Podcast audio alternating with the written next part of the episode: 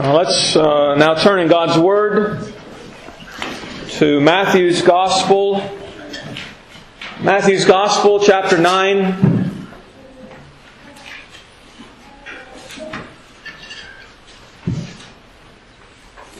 Matthew's Gospel, chapter 9, we'll read this morning verses 32 through 35.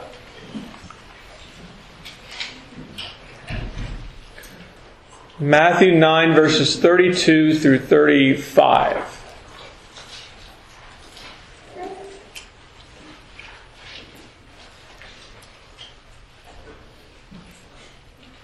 God's people, let's pray.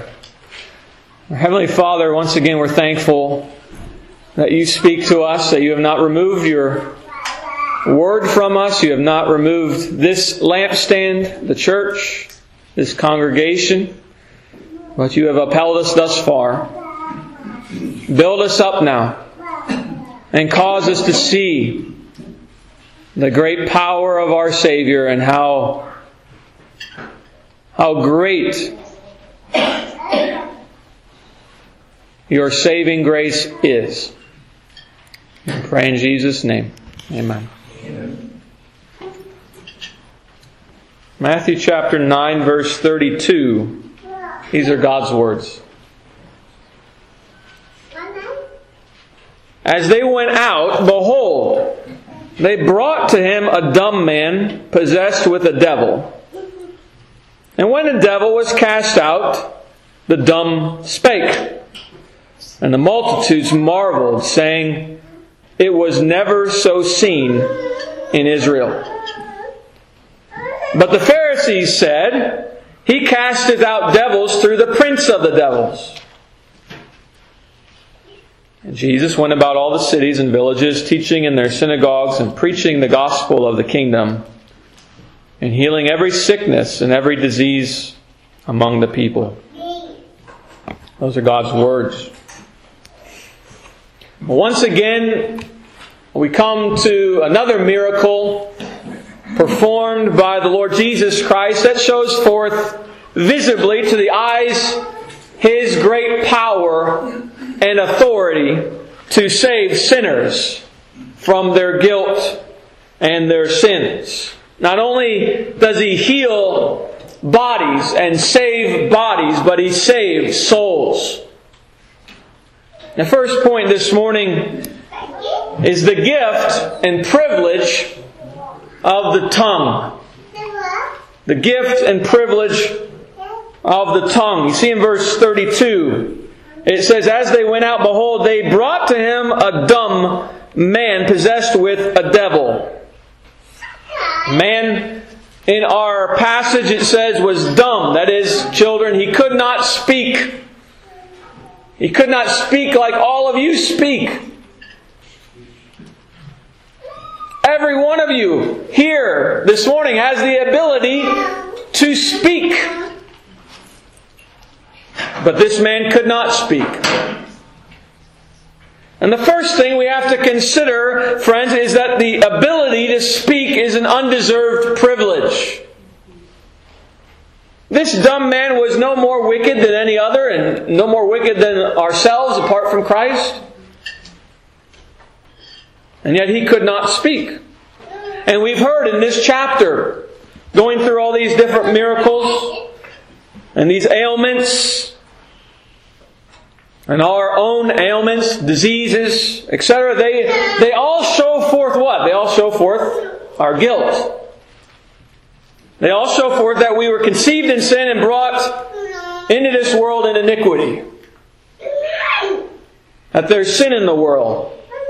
Knowing the wages of sin is death, all of us deserve death. All of us deserve the eternal torments and everything bad and evil to come upon us, including some and all bodily diseases and ailments, cancers, etc. We don't deserve to speak at all. We don't deserve a voice, something that's idolized and exalted in our nation. One having a voice, free speech. You don't deserve that.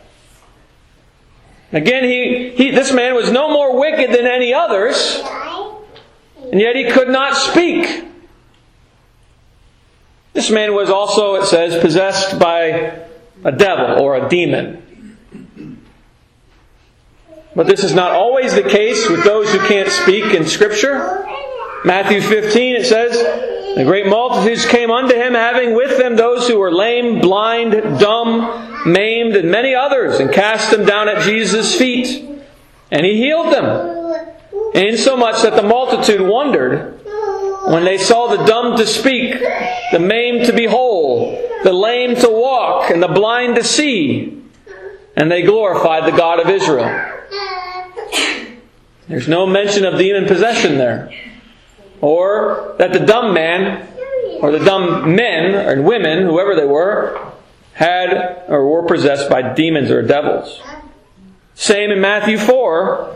It says this, And his fame went throughout all Syria, and they brought to, unto him all sick people that were taken with diverse diseases and torments, and those which were possessed with devils, and those which were lunatic, and those that had the palsy, and he healed them. There it doesn't mention the dumb, but it does mention being possessed with devils, and we already seen in, uh, we've already seen in this chapter those who were possessed of demons, and yet they could speak very clearly.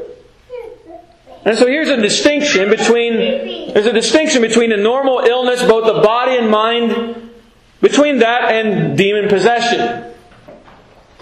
And God's word does not distinguish, excuse me, does distinguish between demon possession and illness, between demon possession and insanity.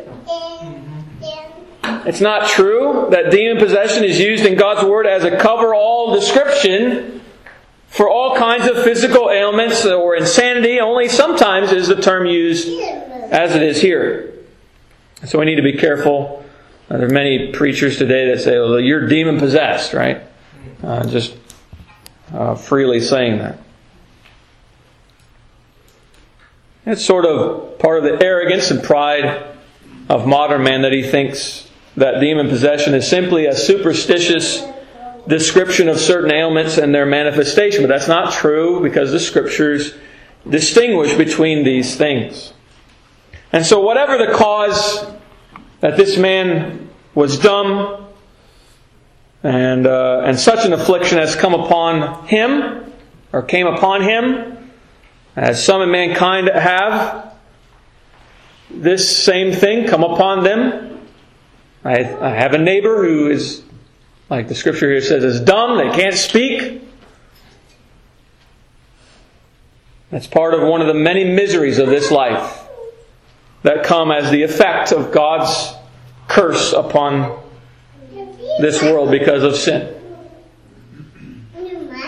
So we don't deserve the gift of speech. We have no entitlement of any good thing at the hand of God, even. Not, not one of us. The Lord is able to give it to us and to take it and remove it. Luke chapter 1, it says, And Zechariah said unto the angel, Whereby shall I know this? For I am an old man, and my wife well stricken in years. And the angel answering said unto him, I am Gabriel that stand in the presence of God and am speak, uh, excuse me, and am sent to speak unto thee to show thee these glad tidings. And behold, thou shalt be dumb and not able to speak until the day that these things shall be performed, because thou believest not my words, which shall be fulfilled in their season. And the people waited for Zacharias and marveled that he tarried so long in the temple. And when he came out, he could not speak unto them. And they perceived that he had seen a vision in the temple, for he beckoned unto them and remained speechless. And those who live, who are, die unconverted, with no faith, no repentance, only use their tongues, uh, what they say to increase their guilt. The gift of speech is used often sinfully by men, and those who die in their sins will die having used their tongues in the gift of speech. If they've been given that gift, they will die with a weight of sins that the tongue has given them, and they'll be unforgiven. to be brought out at the judgment seat of God upon them. The unconverted man or woman or child declares their supposed independence of a tongue. The independence of their tongue. Psalm 12 it says, They speak vanity, everyone with his neighbor, with flattering lips, and with a double heart do they speak. The Lord shall cut off all flattering lips, and the tongue that speaketh proud things, who have said, what's the tongue say? With our tongue will we prevail. Our lips are our own. Who is Lord over us? In Psalm 120 it says, Deliver my soul, O Lord, from lying lips and from a deceitful tongue. What shall be given unto thee? Or what shall be done unto thee, thou false tongue?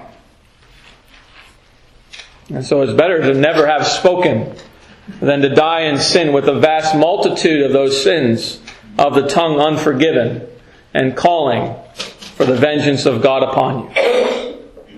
And if you are Christ, a child of God today, then you must use your tongues. The privilege you have of your speech. You must speak well, righteously, the truth. And this is not always true of you. And that is certainly not always true of me. In James chapter 3, it says, For in many things we offend all. If any man offend not in word, the same is a perfect man, and able also to bridle the whole body. Behold, we put bits in the horses' mouths, that they may obey us, and we turn about their whole body. Behold also the ships, which though they be so great, are driven and are driven of fierce winds, and yet are they turned about with a very small helm, whithersoever the governor listeth. Even so the tongue is a little member, and boasteth great things. Behold how great a matter a little fire kindleth, and the tongue is a fire, a world of iniquity. So is the tongue among our members that it defile, defileth the whole body and setteth on fire the course of nature, and it is set on fire of hell. And that he's saying to saints. And so let our tongues be filled with good things. Right? Proverbs 25, it says, A word fitly spoken is like apples of gold and pictures of silver. Our tongues ought to be used for the honor of Christ. Speak well of Christ at all costs. That's the third commandment, at least an application of it. At all costs. Even when those who have gone before us and they spoke good words of Christ, and they were afflicted and persecuted and put to death. And while they still had breath, what did they do? We have examples of this in Scripture. We have examples of this in church history. What did they do? They spoke well of Christ, even as they had they were drawing their last breath. If God has given you the gift of speech, then speak well of Him at all times, and speak well of others in a manner that honors Him as well. So He condemns, you know, gossip and, and slander and lying. The gift and privilege of the tongue. The second point this morning Almighty power over Satan. Almighty power over Satan. You need to remember, please remember this in your heart.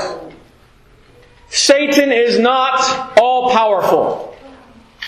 Satan is finite. He is a creature. And Jehovah, our God, rules over him in everything. Satan is not all knowing. Satan is limited, as we see in Job. He cannot do whatever he wants. Verse 33 it says, And when the devil was cast out, the dumb spake and the multitudes marveled, saying it was never so seen in Israel.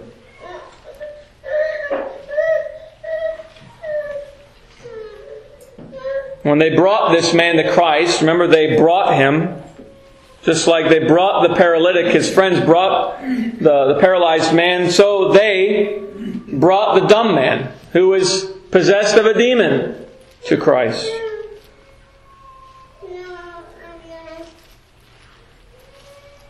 Those that brought him did well because Jesus Christ is able to deliver from Satan's power because Satan is not all powerful. Demon possession is a condition in which a distinct and evil personality outside of the one possessed has taken control of the individual. So someone outside of the person comes in and takes possession of them. And it's a devil, a demon that does that. When a demon has taken possession and they control the individual. And so demons or devils, we know from other scriptures, are fallen, sinful, rebellious, prideful angels under the direction of and service to Satan. And all of that, of course, is under the authority and sovereignty of God. But they are under the direction and service to Satan. And these men and women and children, throughout time and in the scriptures, so demon possessed, have as their father the devil. They have as their father the devil. And so their father sends a demon into them to take charge over them. But Christ Jesus has the power to cast out demons. Because he has the authority and power over Satan and the demons and all demons. Why? Because he is God and he is sovereignly ruling and reigning over all things, even demons and Satan. And so if you're in bondage to Satan, which is true of all men naturally as we're conceived in the womb, if you're under the bondage of Satan, all those who are apart from Christ are under the bondage of Satan even though you might not be demon possessed, still under the bondage of Satan. The activity of Satan and the demons is not confined to actual possession, but here the possession, the demon possession, gives us a picture of the greater reality that you can't see. The demon possession can be seen because of the outward acts that are happening because of the demon possession. And so he gives us an illustration of what that which cannot be seen, that which is true of the soul, that which is uh, all men who are apart from Christ are in bondage, slavery, in prison to Satan, the devil, as their father. And we see here that Jesus can save them by his almighty power. And he can set them free from that bondage. And he alone. John chapter 8, it says, Jesus said unto them, If God were your Father, ye would love me. For I proceeded forth and came from God. Neither came I of myself, but he sent me. Why do ye, why do ye not understand my speech, even because ye cannot hear my word? Ye are of your father the devil, and the lust of your father ye will do. He was a murderer from the beginning and abode not in the truth, because there is no truth in him. When he speaketh a lie, he speaketh of his own, for he's a liar and the father of it. And because I tell you the truth, ye believe me not. And so if you don't believe and you don't listen, even right now, to Christ Jesus, what His Word says, and you believe on Him for salvation, it's because you're of your father the devil. We also learn in Scripture that false doctrine, that makes sense, false doctrine comes from Satan because he's the father of lies. 1 Timothy 4 Now the Spirit speaketh expressly that in the latter time some shall depart from the faith, giving heed to seducing spirits and doctrines of devils.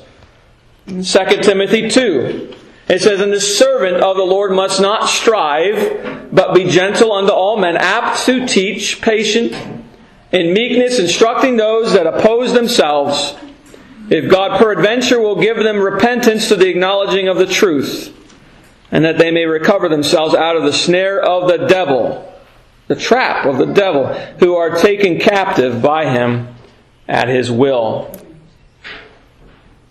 And heretics are in bondage to Satan. They take cap, they're taken captive by him.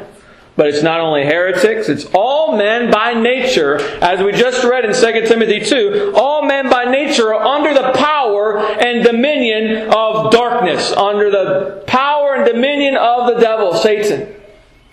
Colossians 1, speaking uh, of God's people, it says, who have believed on Christ, and it's saying that He delivered us from Well, to be delivered from the, the, that bondage under the power of darkness means you must first be in bondage and under the power of darkness. This bondage is real, friends. Not only based in Satan tempting us to evil and sin, but there is even in the heart of each one of you who is not in Christ evil, an evil, unbelieving heart and a readiness to run in the ways of sin and Satan. Those who are not believers in the Lord Jesus Christ, and if that is you, then this is true of you. When the gospel begins to be preached in your ears, as it is today, right now, Satan works in your heart since you're in bondage to him. And he's saying, No need to listen to this. I'm fine as I am. That's what you, you're thinking. I'm fine as I am. Because he's, he's bringing, he's taking that word that is being preached and he's snuffing it out, right? Taking it away. Isn't that true when you hear the word, the truth? When you hear God's word, you say, I don't need this. I don't need to be told this. But the truth is, friend, above all things, you need to be told this. You need to hear this. You need to hear that Christ the Savior and uh, of Him and your desperate need of Him. But Satan takes occasion through the pride of our hearts to tell to tell you, if you're not in Christ, to tell you, you don't need to hear of Christ. You have no need of Him. You don't need to listen to hear about your sin and the judgment to come and how you can be saved and are freely offered eternal life and every good thing forever. You don't need that. He tells you in those moments every time, everything is fine. You're all right. He even does that, tempts us, tempts Christians to think that as well in the preaching of His Word. Mark 4. And these are they by the wayside where the word is sown. But when they have heard, Satan cometh immediately and taketh away the word that was sown in their hearts. And how often the gospel is preached and the seed is sowed and that seed is taken away by Satan. Has this happened to you? When hearing God's word, Satan comes immediately and takes his word away. You forgot it. You felt like, I don't have any need for this. I already knew that. Perhaps you're beginning to see your sins, and that is all not well with you, and then Satan tempts you, saying, Don't worry, it's all going to work out in the end. This is just a rough patch. John 8 again, it says, When he speaketh a lie, he speaketh of his own, for he is a liar and the father of it. The truth is, you cannot make amends for your, for your sins because God, whose name is Jehovah, demands perfection at all times. Perfect righteousness before Him. You cannot make yourself better. And even if you could make yourself better, that would not in the least alter the guilt that is attached to you, that you have because of your past transgressions and sins. Only Christ can deliver you from your guilt. And that's why if you're not a Christian and you have not publicly professed faith, you must cry to this great deliverer, Jesus Christ, to deliver you from your sin, from your pride, from your unbelief, from your bondage to Satan that you're under. Look at what Jesus does. He has the power and authority over Satan and all devils so as to cast the devil out of the man who was dumb, who couldn't speak. And he's cast out. And he begins to speak because Christ healed him. And if he can do that for the man who can't speak, how much more can he do that for you here today and in your soul to save you from an eternity of judgments to come? He can. Only He can. And so only come to Him today. That is your only option, is to come unto Jesus Christ today to be healed just like this man in your soul. Almighty power is what is seen here. So that the multitudes marveled. The multitudes marveled, saying, It was never so seen in Israel. Almighty power over Satan. The third point this morning pride's blasphemies. Pride's blasphemies, verse 34. But the Pharisees said, He casteth, that is Jesus, casteth out devils through the prince of the devils. So he casteth out devils through Satan. Or as it says in the other Gospels, he cast out devils through Beelzebub, which is Satan. The people marveled. They had good reason to marvel. For here's a man who could not speak at all, and everybody knew he couldn't speak. And he had, was possessed with the devil, and now he's not. And now he can speak. They'd never seen anything like this. But the Pharisees were envious. They were jealous. Their position, their standing as the religious authorities of the day was threatened.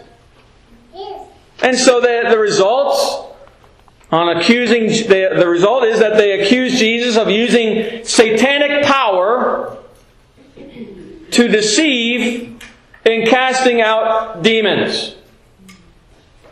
And that should be ironic to you, or doesn't make much sense to you. And yet that's their that's what they say. Jesus is casting out devils, the followers, and those under the authority of Satan by Satan.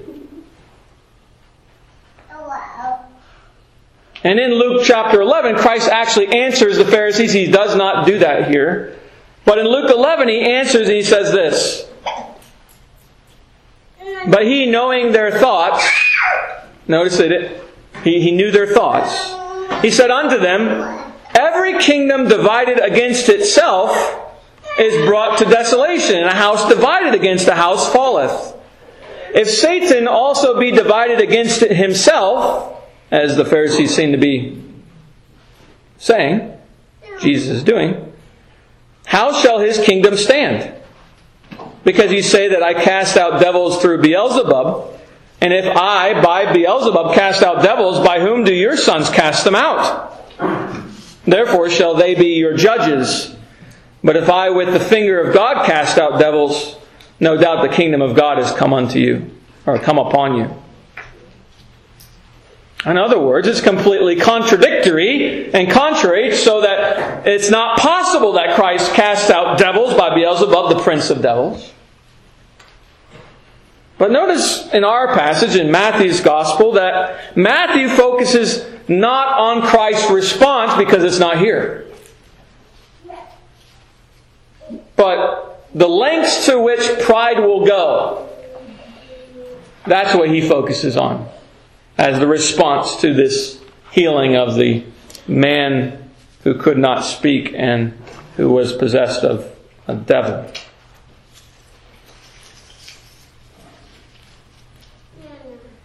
the lengths to which pride, the pride of man will go. The many miracles, including this one here, were undeniable.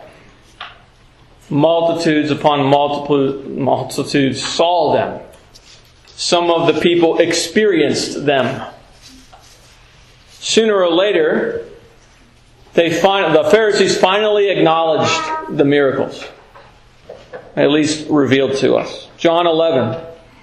It says, Then gathered the chief priests and the Pharisees a council and said, What do we? for this man doeth many miracles. They knew what he was doing. And they asked for a sign. But they already knew. Asking for a sign was just an excuse. They already knew who was doing the miracles, and he had done so many of them. Even then, after the exaltation of Christ in Acts chapter 4, after he's ascended on high, the Jewish Sanhedrin, the council, trying to suppress Peter and John, what did they say? Saying, What shall we do to these men? For that indeed a notable miracle hath been done by them, is manifest to all them that dwell in Jerusalem, and we cannot deny it. This is their same thinking with Jesus. But they want to, they, they really wish to deny it all. That it weren't true. And that's where there's a dilemma with them. They either have to acknowledge the power and authority of the divine Christ and believe on Him, which means they have to abandon all their pride, their love of position, and standing among the people, the love of their self satisfaction and their own imagined righteousness, or else they must find an excuse. The only one open to them with their sinful hearts that are in bondage to Satan is to say, yes, it's a miracle. They have to acknowledge that. No, no way around it. It's a miracle. But it's a satanic miracle.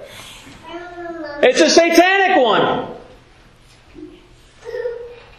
Attribute, uh, attribute the, the miracle to Satan. They can't deny it happened, and so they're questioning how do we get rid of this? How do we get out of this? Because the one thing that they saw is a complete non option for them was to own Christ and believe on Him. That's the heart of an unbeliever. To believe on Him. No, they could not do that, not in their pride. And so their conclusion, the only answer they could give, they determined, yes, it's a miracle, but it's of Satan. Our conclusion is that's terrible. No, far worse than terrible, friends, that they said that about Jesus. It's not just terrible what they said. We need to understand what Jesus says about them, that it's blasphemous. They're in bondage to Satan, pride, their self esteem. They can't do anything. And you say, you say, I say, how dreadful that is. No, it's much worse than that. It's much, much worse than that. They say it's of Satan. Look at all, and then think of it another way. Look at all these miracles. Pharisees? Well, it's not because they're from God, they're from Satan.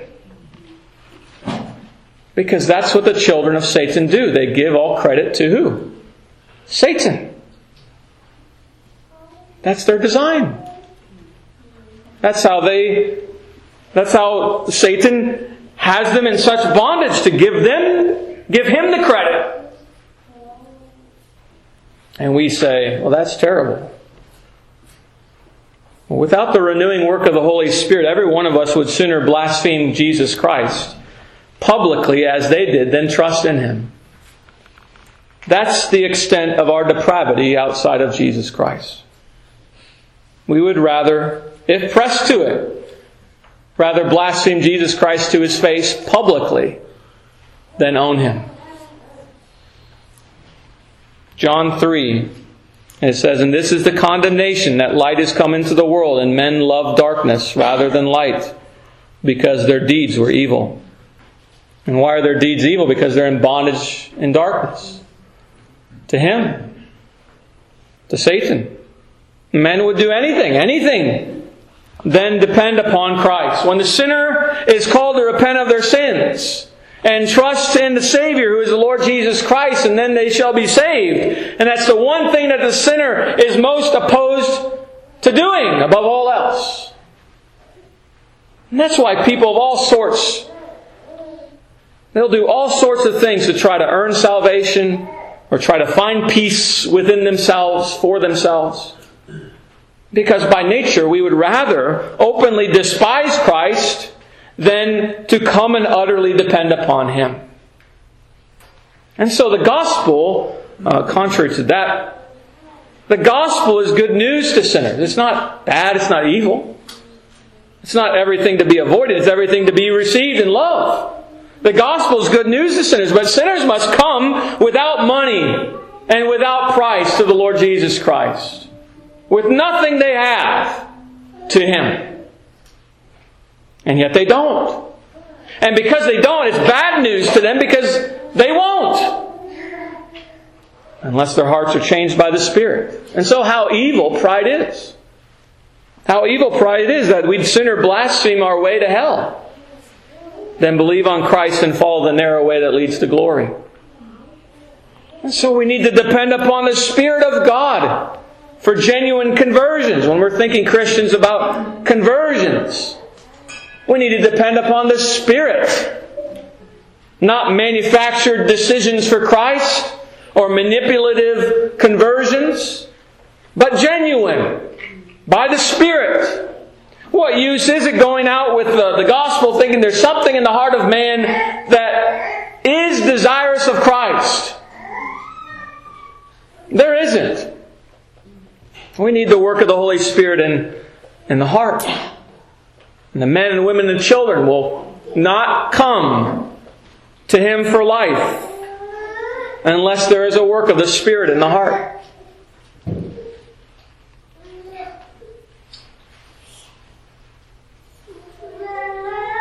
But again, maybe you're not a believer and you say, I've never done this, I've never blasphemed before. And the reason you haven't is because you found a less bold way of justifying your unbelief. You weren't pressed far enough.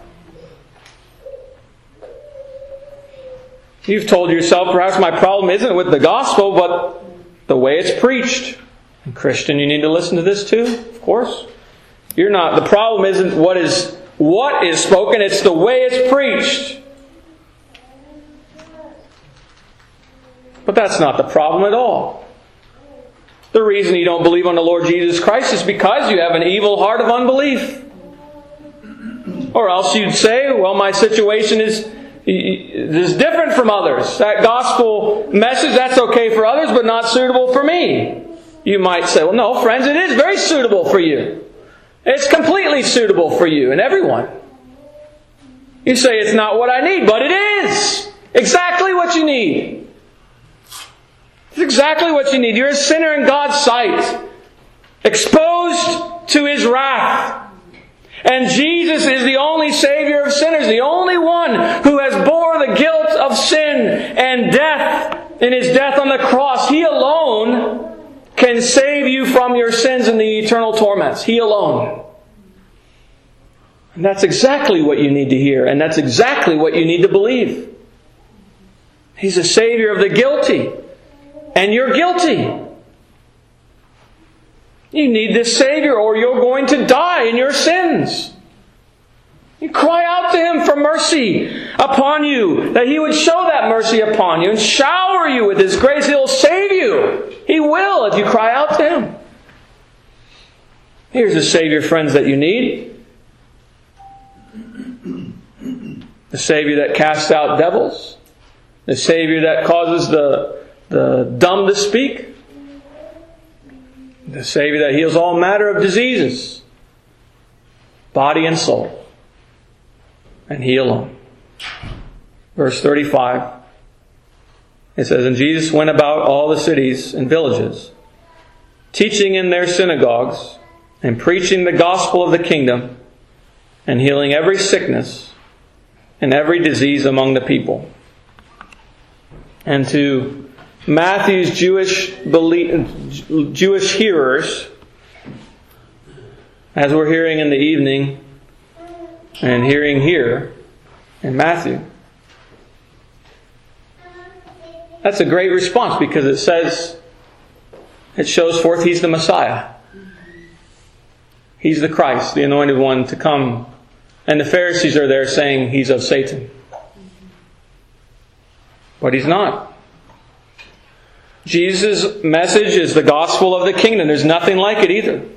It's the gospel of the kingdom to which you, which you must make sure you're a part of. That kingdom, His kingdom.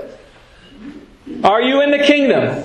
Have you come and bowed the knee to the king and promised all submission unto him? Because he reigns and rules over all. Does he rule your heart? Have you come to the King, Jesus Christ, and asked for entrance into his kingdom? A kingdom, Hebrews 12, it says, Wherefore we receiving a kingdom which cannot be moved. It's a solid kingdom, unlike Satan's kingdom, which will be destroyed.